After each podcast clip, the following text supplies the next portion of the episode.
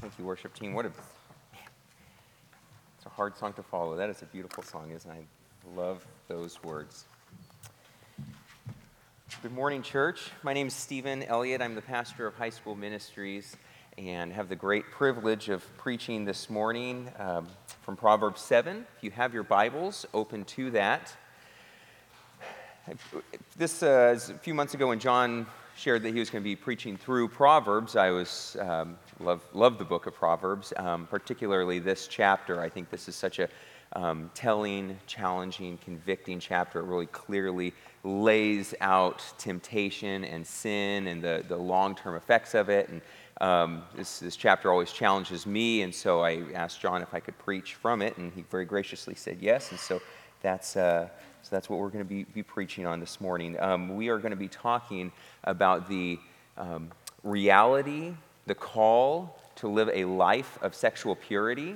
Uh, we want to talk this morning, we're going to talk about the reality of sin and temptation, uh, both in our, in our own life and all around us, and how God's word calls us um, to move beyond it, how God's word calls us to have victory over it. Uh, and so I'm, I'm excited to, to preach from it. Uh, again, if you've got your Bibles, Proverbs 7, keep your Bibles open. We're going to be uh, kind of walking through this, through this chapter.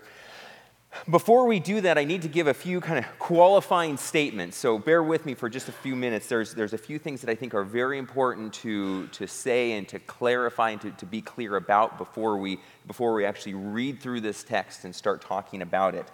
Um, first of all, it is important to realize when talking about the, the topic um, the very real, the very important topic about sex and sexual purity, um, it's important to realize and remember that God created sex for marriage. God created it. God didn't look down on, on, in the Garden of Eden and be like, What are you guys doing down there? Knock that off. That, that, that didn't happen. God created it, God designed us for sex, but He created it for marriage to be experienced and enjoyed solely between a husband and a wife. And sin, sexual immorality, sexual sin happens when we engage in sex outside of those boundaries.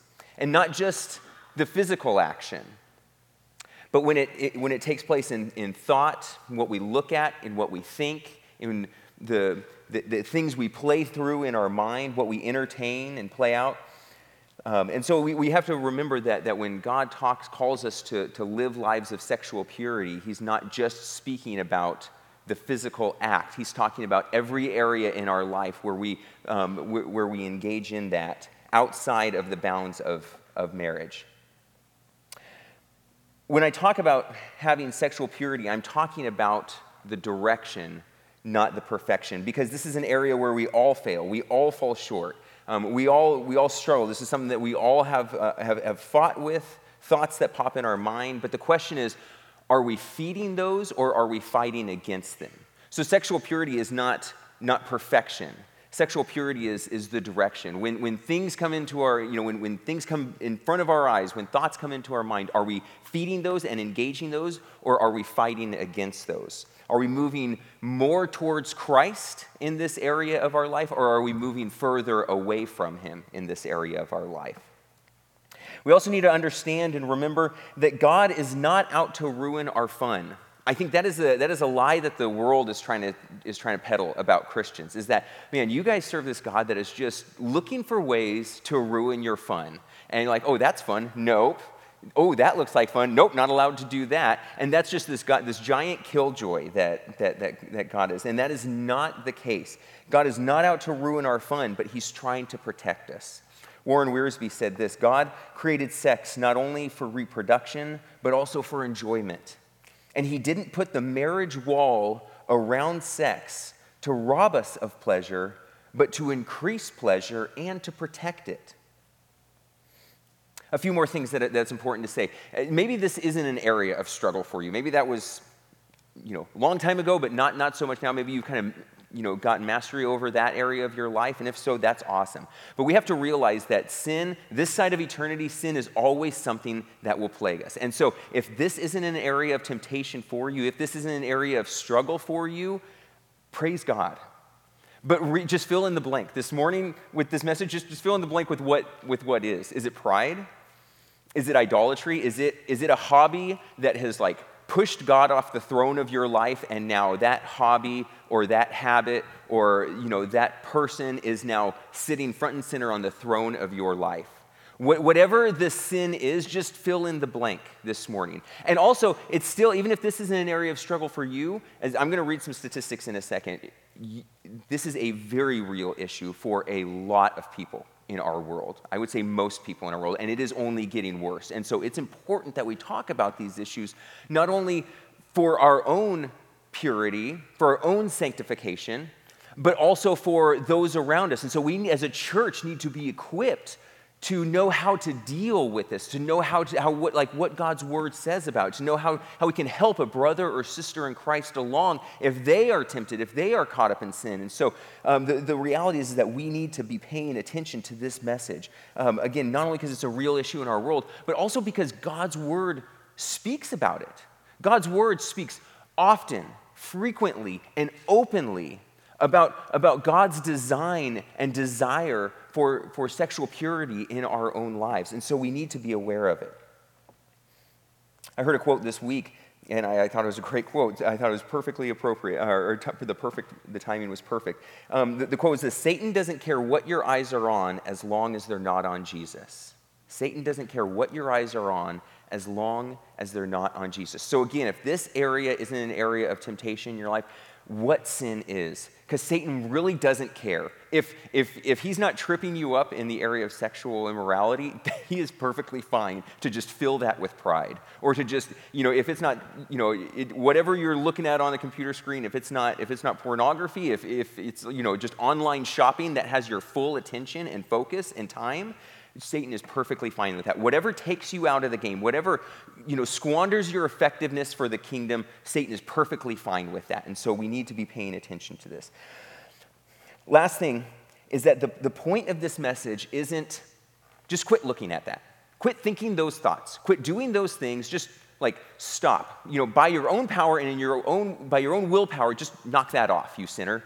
Th- that is not the point of this message. The point of this message is that god has designed and desires something incredible for us and he calls us to embrace that. The, the point of this message is that god has forgiven us that in Christ we have life. And that what, what, Scripture says is that once we were slaves to sin, but we, if you have given your life to Christ, you are slaves to sin no longer. And so stop running back to that old life and in the power of the Holy Spirit and by God's grace, through the cross, run back to Christ where there is forgiveness and life. And through His strength, you have the ability, Christian, to do that. That's the point. That's the, that's the, that's the message that I want to get across this morning. If you know Jesus Christ as Lord, this is not who you are called to be if you are caught up in this sin. By God's grace, run from this sin and find true life and forgiveness in Christ. The point, if I was to, to summarize Proverbs 7, is, is this. Uh, the, the main point, if I was to, to summarize it, boil it down, is, is simply this is that we need to be a people who pursue sexual purity as if our lives depend on it because it absolutely does. Pursue sexual purity as if your life depends on it because it does. Listen, if you've got your Bibles open, look at, look at real quick verse 2, Proverbs 7. Keep my commandments and live. Keep my commandments and live. The writer of Proverbs starts out this chapter by saying, Listen to these words because this is where life is. And the opposite, if you go to the very end, if you go to the very last verse of Proverbs 7, it says, Her house is the way to, talking, this is talking about um, like sexual immorality. Her house is the way to Sheol, going down to the chambers of death. What, what the writer is bookending this chapter with is life and death. This is a real situation, and it is very important for us to take it seriously. There are some staggering statistics uh, there's, this, there's this website called Fight the New Drug, and it, uh, it is, a, is a nonprofit, non religious uh, organization, all against, you know, focusing completely on uh, eliminating and, and, making, raising awareness of, of the, the reality of pornography in our world. Uh, it's a, again, it's non religious, and so I encourage you to, to, to, look and to read some of the statistics. Um, but there are hundreds and hundreds of billions of views every single day of pornography. Pornography is, has more media or has more coverage, more people consume pornography than, uh, than, than Twitter, Instagram, Netflix combined. It is a staggering, staggering statistic, and we need to be aware of it. All right, let's read through Proverbs 7. My son, keep my words and treasure up my commandments with you. Keep my commandments and live. Keep my teaching as the apple of your eye. Bind them on your fingers, write them on the tablet of your heart.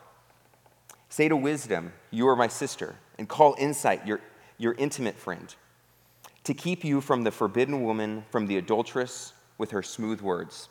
Pause right there, really quick. It's important to, I want to, I want to, one, one more qualifying statement I want to make is that throughout this chapter, we're going we're gonna be introduced to, to this young man and to this, she's you know, called the adulteress, the temptress. Um, she's basically a prostitute. Um, it's important to realize that what the writer is not saying here is that men are the innocent, but foolish but innocent victims, and women are the cunning, conniving temptresses. That is, that is not at all what, what the writer is saying. He's using a literary device where he's taking these, these ideas or these actions and he's assigning them a, a, character in a story to communicate an idea. Because actually, if you read through Proverbs 1 through 9, there's these two ladies, and Proverbs 8 is primarily about this one lady, but there's these two ladies, Lady Folly and Lady Wisdom. And we're introduced to them all throughout Proverbs 1 through 9. Um, and so, and so I, I want to make sure that that is really clear as we read through this. Verse 6 For at the window of my house I have looked out through my lattice, and I have seen among the simple, I have perceived among the youth, a young man lacking sense. Passing along the street near her corner, taking the road to her house in the twilight, in the evening, at the time of night of, in darkness. And behold, the woman meets him, dressed as a prostitute, wily of heart. She is loud and wayward. Her feet do not stay at home. Now in the streets, now in the market, and at every corner she lies in wait. She seizes him and kisses him. And with a bold face, she says to him, I had to offer sacrifices, and today I have paid my vows. So now I have come out to meet you, to seek you eagerly, and I have found you. I have spread my couch with coverings, colored with linens from Egyptian linen. I have perfumed my bed with myrrh, aloes, and cinnamon. Come, let us take our fill of love till morning. Let us delight ourselves with love, for my husband is not at home. He has gone on a long journey. He, takes a, he took a bag of money with him. At full moon, he will come home. With much seductive speech, she persuades him. With her smooth talk, she compels him. All at once, he follows her, as an ox goes to the slaughter, or as a stag is caught fast, till an arrow pierces its liver. As a bird rushes into a snare, he does not know that it will cost him his life. And now, O sons, listen to me and be attentive to the words of my mouth. Let not your heart turn aside to her ways. Do not stray into her paths, for many a victim has she laid low, and all her slain are a mighty throng. Her house is the way to Sheol, going down to the chambers of death. There's a few, there's so much, so much here that, that this text says. There's a lot of lessons for us as the church to take away from it. I'm going to start walking through, I'm going to, I'm going to lay out several of the lessons, some of the, some of the important, important things that we need to understand. Um, I want to talk about some of the lies that, script, that, that this passage points out of sexual sin. And then I want us to look at what, what is our response supposed to be. First of all, we need to understand. Look at verse 1. Look at verse 1. The first point, if you're taking notes, is this Parents, take the sexual purity of your children seriously. Verse 1 My sons, my son, keep my words, treasure up my commandments with you. What do we have here? This story opens up with a dad pulling his son in and saying, Son, listen. Listen to the words that I am telling you because they are life. Listen to the, listen to the things I am giving you to live your life by. Listen to my commandments. It's a dad pulling his son in. Parents, we need to be talking to our kids about sexual purity. This is so important. Parents, you need to be the primary person that your kid can come to with their questions. If they come to you and you are like, oh, don't, don't ask me that question, you are doing your child a massive disservice because they will stop asking you the questions that they have and they will start turning to the world. Are you talking, parents, are you talking to your children about sex? If you're younger, like if, if, like, like if, your if your child's younger, like mine, are you, if they're younger, are you and your spouse forming a plan now? Are you and your spouse having those conversations now? Are you praying for wisdom now? Not only that God would protect them in this area, but that God would equip you as you disciple them. Maybe, maybe you have, like, maybe you should have been talking to your kids three, four, five years ago about this. Maybe this has been taboo in your home for far too long. The, the, the point of this whole message and the, and the point of the gospel is that, the, that there are second chances. So start now. Talk to your kids tonight and sit them down and say, listen, this is awkward, but, and I should have had this conversation with you four years ago, and I'm sorry for that, but we're gonna start talking now. I've done you a disservice by, by not making this a home where we can have these conversations, where, a home where it's awkward to talk to us about this. And that's not going to be the case any longer. I'm committing to a new way where we're going to talk about this, where we're going to look at God's word together. Are we telling them what Scripture says about sex? I am convinced, and I want to read this because I was very intentional about what I wrote. I am convinced that the greatest danger to our youth's sexual purity is not the fact that our society is saturated with sexual immorality. But it's the fact that Christian parents, grandparents, aunts, and uncles, and churches are not doing anything to teach against it and to, and to teach and model true sexual purity in their own lives. Sadly, far too often, these influential, key influential figures are even allowing, if not encouraging, their children towards sexual immorality with unclear house rules, allowing, encouraging, purchasing immodest clothing, having unlimited and unchecked internet usage in their home, and allowing dating of non believers. Parents, we've got to stop because God's word calls us to be the primary disciplers of our children in this area. And in church, we've got to come around and disciple and equip and help and encourage our parents in this area. Because our culture, the enemy, is at war for the souls of our children in this. We have to take this seriously. The second lesson we've got to, oh, broke the clicker. Second lesson is this Beware of innocent curiosity. Whoa, too many clicks. Go back one. Beware of innocent curiosity. Look at verses 8 and 9. Look at verses 8 and 9.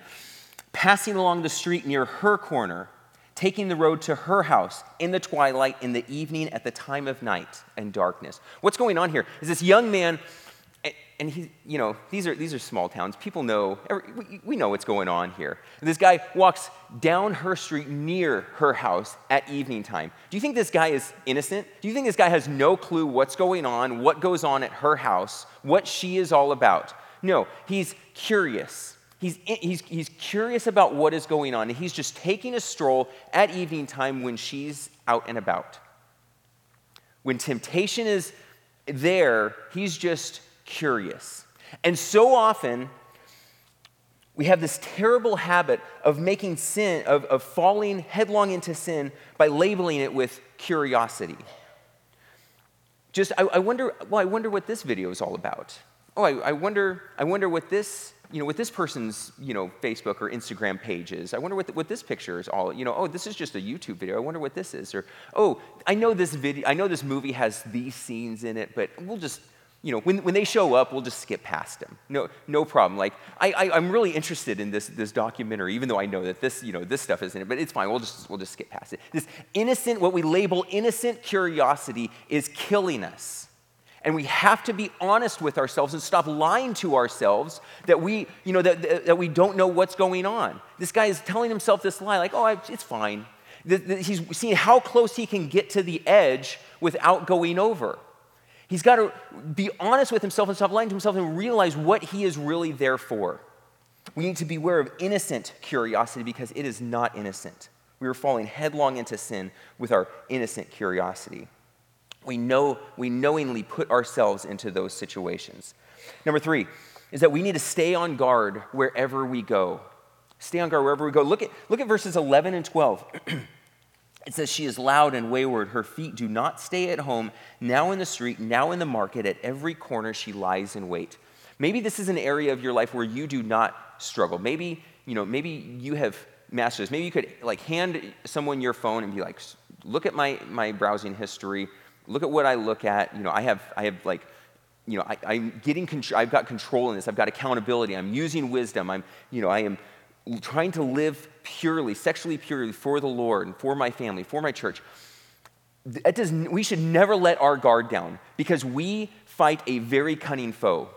The enemy is really cunning, and he is always out to get us, always out to drag the name of Christ down. And so we need to always be on guard, realize that there is always temptation around us and just be aware of that and always be praying god by your strength and through your grace you know through the power of the holy spirit help me to avoid temptation. When when those temptations come in front of me give me the strength to turn my eyes. When those thoughts pop in my head give me the strength to, to, to get control of my thinking to take my thoughts captive and to change my thinking against some, uh, towards something else. Stay on guard wherever you go.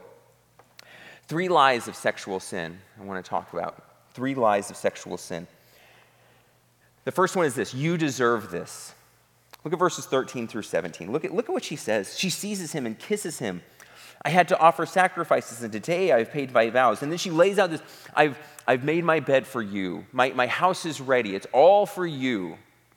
We tell ourselves this lie, and I think it's oftentimes when we're in, when we're in vulnerable places where, where circumstances aren't what they're supposed to be. Maybe in your marriage, it is not what you were thinking it's, it's, you know, it's not panning out the way you thought it was. Maybe you're struggling in your marriage. Maybe things aren't going great at work. I think we often tell ourselves this lies in vulnerable places. And we use sexual immorality and we justify it with, I deserve this. You know, things are just so difficult at work. I'm just so stressed. I'm just going to give in in this one area. I, I work so hard. I just, I deserve this little thing. And we tell ourselves this lie that we deserve this. God does not allow exceptions to the things that he calls sin. You, do, you deserve this is a lie, and we can't believe it. Number two is this will satisfy. Look at verse 18. Come, let us take our fill of love till morning. Let us delight. Let us delight ourselves with love. I love this. Let us take our fill of love. And she, I, I, I cracks me up how she calls it love, right? And she's, it'll, it'll fill us up, uh, delight us till morning. He, she's painting this picture like this will completely satisfy. And we tell ourselves this lie that just this, this one more video, this, you know, if I, it's, if I just, you know, thinking these thoughts, no big deal, nobody knows about this, it'll completely satisfy. It'll take the edge off. It'll, you know, it'll, it'll satisfy. It'll just make me happy. It is a lie and we can't believe it. It giving into sin never satisfies. I don't care what the sin is, it never satisfies. It always leaves us desiring more. The third one nobody will know, so nobody will get hurt. Verses 19 and 20 For my husband is not at home. He has gone on a long journey. He took a bag of money with him, and at full moon he'll come back. My husband's not here. He's on a business trip and he won't be back for a month. What is she saying to him? Nobody's going to know, so nobody will get hurt. Church, I think this is, this is probably one of the most devastating lies that more people believe and, and, and devastates more people is because they think it's innocent. They think, oh, if I can just, I play out these thoughts in my mind, I play out this movie in my head, I watch these videos, I, I look at this, I'm, I'm you know, just engaging with casual flirting with a coworker, it's innocent. Nobody's gonna know, nobody's gonna get hurt. And that is a lie that will cost you your life. Look at how he, he follows up right after that. He's saying, He's saying, all at once he follows her as an ox goes to the slaughter till an arrow pierces his liver. He's saying, look what's going to happen from this. It's a lie. If you're telling yourself, friend, if you are telling yourself these things to justify sexual sin, watch out because you are falling into a deadly trap. The enemy has you right where he wants you. You are being tempted and you, it is not safe there. So, church, how do we respond? How do we respond to this? How do we respond to not only, not only the, the sin and the lust and the temptation in our own hearts, but how do we respond to, to just the world we live in that is saturated with this? Again, maybe this isn't an area for you, but, but we all live in this world and we are all called to respond in a certain way. And so, how do we do that?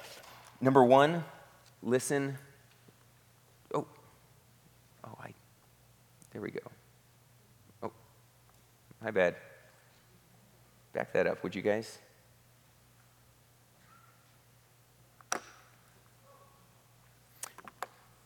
Could you pull that guy, could you pull that up? Sorry, I thought I had those individualized.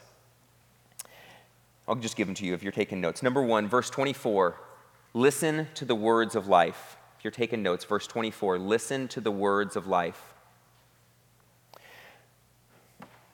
What does he say? And now, O sons, listen to me. Be attentive to the words of my mouth. Thanks, guys. Listen to the words of life. Be attentive to the words of my mouth. What is he, what is he doing? He's bringing his sons back in and he's saying, You've seen this example, you've seen the danger, you've seen the reality. Bring it back in. Listen, guys, listen again to me. Friends, you hold in your hand the inspired, authoritative, Word of God, which shows us how we are to live our lives, which shows us right from wrong, which points us to Christ where there is grace and true life. And so let us listen to these words where there is true life. We need to fill our mind and our eyes with this. We need to fill our time with this. We should be so consumed, spending so much time reading God's word and serving His church that we don't even have time to give into sexual sin. I'm convinced that one of the, one of the other great lies and problems and areas of temptation is when we just have simply too much time on our hands. How did King David first fall into sin? In the springtime, when all the kings go off to war, David sent his general. David stayed home. And he was, in the evening time, he was just walking up on his roof, looking out over his land, and there's Bathsheba. He had way too much time on his hand. When he should have been busy doing the work of the Lord, he was taking it easy. Friends, we need to consume our lives, consume our time, putting this in front of us, putting this in our heart, not the things of this world. So we need to listen to the words of life. Number two is stop the subtle compromise. Verse 25. Listen to this. Let not your heart turn aside to her ways. Do not stray into her paths. Uh, he doesn't say don't leap into her paths, don't like run headlong right in front of her, don't stray into her paths. Friends, I've heard it said, and it's a great, it's very true, is sexual sin, and, and really any sin, does not happen suddenly, it happens gradually. Nobody falls into sin, but you slide subtly into it. We need to realize that there are subtle compromises where we're making exceptions here. We're just compromising in this area. It's just these thoughts. It's just this. No, you know, no one's going to know. It's just these little bitty compromises, and those things start to add up to where we are slowly moving away from Christ instead of towards Him. So we need to stop the subtle compromises.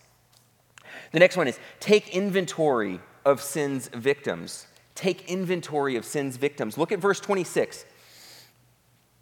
He says, For many a victim has she laid low, and all her slain are a mighty throng. I, env- I envision this, this dad is like, he, he points around, he's like, Sons, look at the bodies. Look at, look at the damage that is done everywhere. Look at all the people that have been destroyed by this. And he, I, am not saying take inventory of sin's victims as a way of pride, like, you sinners, I, I've got this area, okay, I'm, I'm so much better than you in this area. That is not at all what I'm saying. We need to take inventory of sin's victims. We need be, by being honest and, and, real about the fact that we could be a victim too, that we are very susceptible in this area of our life. And so we need to realize that we are not out of danger, that we have a sinful nature we have a fallen world and we have an enemy that are all out to get us, that are all out to drag down the name of Christ. And so we need to fight. We need to be aware of it. We need to take inventory of sin's victims and say, God, by your grace, through your power, don't let me become one of those. Help me, Lord. Forgive me for where I've fallen. You know, I, I don't want to, to, to ruin and damage your name. Next one is we need to see the result of sexual sin. We need to see the result of sexual sin. Look at verse 27. Her house is the way to Sheol, going down to the chambers of death. First, I, I think it's important we look around and just realize, man, so many have fallen into this area. So many families have been ruined because of addictions to pornography. So many families have been ruined by affairs. So many churches have been crushed by leaders falling into this area of life. We need to re- be aware of that, but we also need to be aware and play out the like play it out in our own minds of what would happen if I start to give this. That's that's what I mean by see the result of sexual sin. And this is what wisdom does in all of Proverbs, where it it takes the the, the action now and it plays out the consequences long term. That's what that's what wisdom is. And so we need to we need to do that in the area of sexual sin. We need to realize, okay, if I give in here, if I start compromising in this little area, that will lead to this, and that will lead to this, that will lead to people finding out, that'll lead to relationships ruined, that'll lead to a church devastated, families, children, grandchildren ruined because of my sin and my selfishness right now. We need to play out, see the result of sexual sin. If you are toying with sin in this area, start playing out the consequences of how it'll impact you, your marriage, your kids, your grandkids. See the result of this sin. The next is we need to take extreme action to eliminate sin from your life, from our lives. Take extreme action to eliminate sin from your life. And in Matthew 5, Jesus is talking about this in the Sermon on the Mount, and, he, and he's, saying, he's saying, if your eye causes you to sin, gouge it out. If your hand causes you to sin, cut it off. What is he saying? He's saying, if you have sin in your life, regardless of what it is, take extreme action to eliminate it. Stop messing around with it because it is deadly. So, what does that look like in this, this area of life? I think number one, if, if, this is an area where you are struggling, where you are caught up, maybe like the enemy is getting a foothold, or maybe the enemy has set up camp for years in, in this area of your life. Taking extreme action means that, means that you got to tell someone. You got to be honest about this. Well, actually, first of all, you need to confess it to God. You need to confess and repent and fall headlong into the grace and loving forgiveness of Christ who wants us to ask Him for forgiveness. And then number two is we need to talk to somebody about it. You need to be honest. Find someone that you trust, that you respect. I would encourage same gender and talk to them about this area and be honest. I would encourage you, there are accountability apps that you can, that, that basically where you have an accountability partner and they see everything that you're looking at. And I imagine you would browse the internet a little differently if you know that someone's going to get a report every week of what, that, of what it is you're looking at. Those, is that extreme? Absolutely it is. Is it necessary and worth it? Absolutely it is. Take extreme action to eliminate sin from your life. One other thing, I guess, I guess on this, or I, I should have mentioned it earlier, is like, stop now. Listen to the story. And this man had multiple times when he should have stopped. There were multiple instances where he was, he was walking down the street, and he should have stopped, like he shouldn't have even done that, but he did. When he was walking down the street, he should have stopped and said, No, no, no, what am I doing here? And just gone the other direction. Then he gets close to her house, and she comes out to me, he should have been like, Whoa, whoa, whoa, nope, not for me, and turned around, but he didn't. Then she starts talking to him, and he was like, He should have stopped then and said, no, no, not, not for me. Then she, she kisses him. She talks about her husband, and he just said, whoa, whoa, off limits. But he keeps moving forward. Then he goes into her house, and it's too late. The damage is done. Friend, it, wherever you are at, stop moving in that direction and turn around. Will there be consequences? Will there be some awkwardness? Will be, there be some hard conversations you have to have? Absolutely, there will be. But it's not too late. By God's grace, it is not too late. There is forgiveness, so stop now. Run the other direction. Wherever you are at, get help and run back towards Christ. And that's your last, that's, your, that's the last thing I want you to write down is run from sin, run towards Christ. Run from sin and run towards Christ, where there is forgiveness, where there is true life, where, where we are operating, where we are finally operating, where we can be free from sexual sin and experience sexual purity like God desired and designed us to, to function, where there is forgiveness and grace. Friend, leave that. Scripture says that we were once slaves to sin, but we are slaves no longer. Why are we going back to where what we were once what we once were? Scripture says that we were dead in our trespasses and sin. Why are we going back to that? We need to leave that behind by God's grace. I know I'm saying this, but I want to drive this home. There is forgiveness. I think that is one of the lies the enemy tells us is like you sinner, it's too late. No one's going to forgive you. That is a lie. Don't believe that. There is forgiveness by God's grace. Run from sin and run towards Christ. That sin was paid for. Leave it behind, start following Christ, and know the forgiveness that He offers you. Let me pray for us. Oh, gracious God, Father, none of us, Father, none of us stand before you by our own merits. None of us stand before you worthy by our own actions. God, we are all broken sinners who stand here because of you, God. We have the ability to approach you, to have relationship and forgiveness with you by the cross. And so, God, I pray. I, pray and ask that if there's anyone here who is, who's, who's living two lives, that is allowing sin, whatever sin it is, God, to take hold in their life, God, by your grace, through your spirit, would they know that they are forgiven? Would they repent and turn back to you and know true life in you? God, we thank you so much for the cross which gives us life.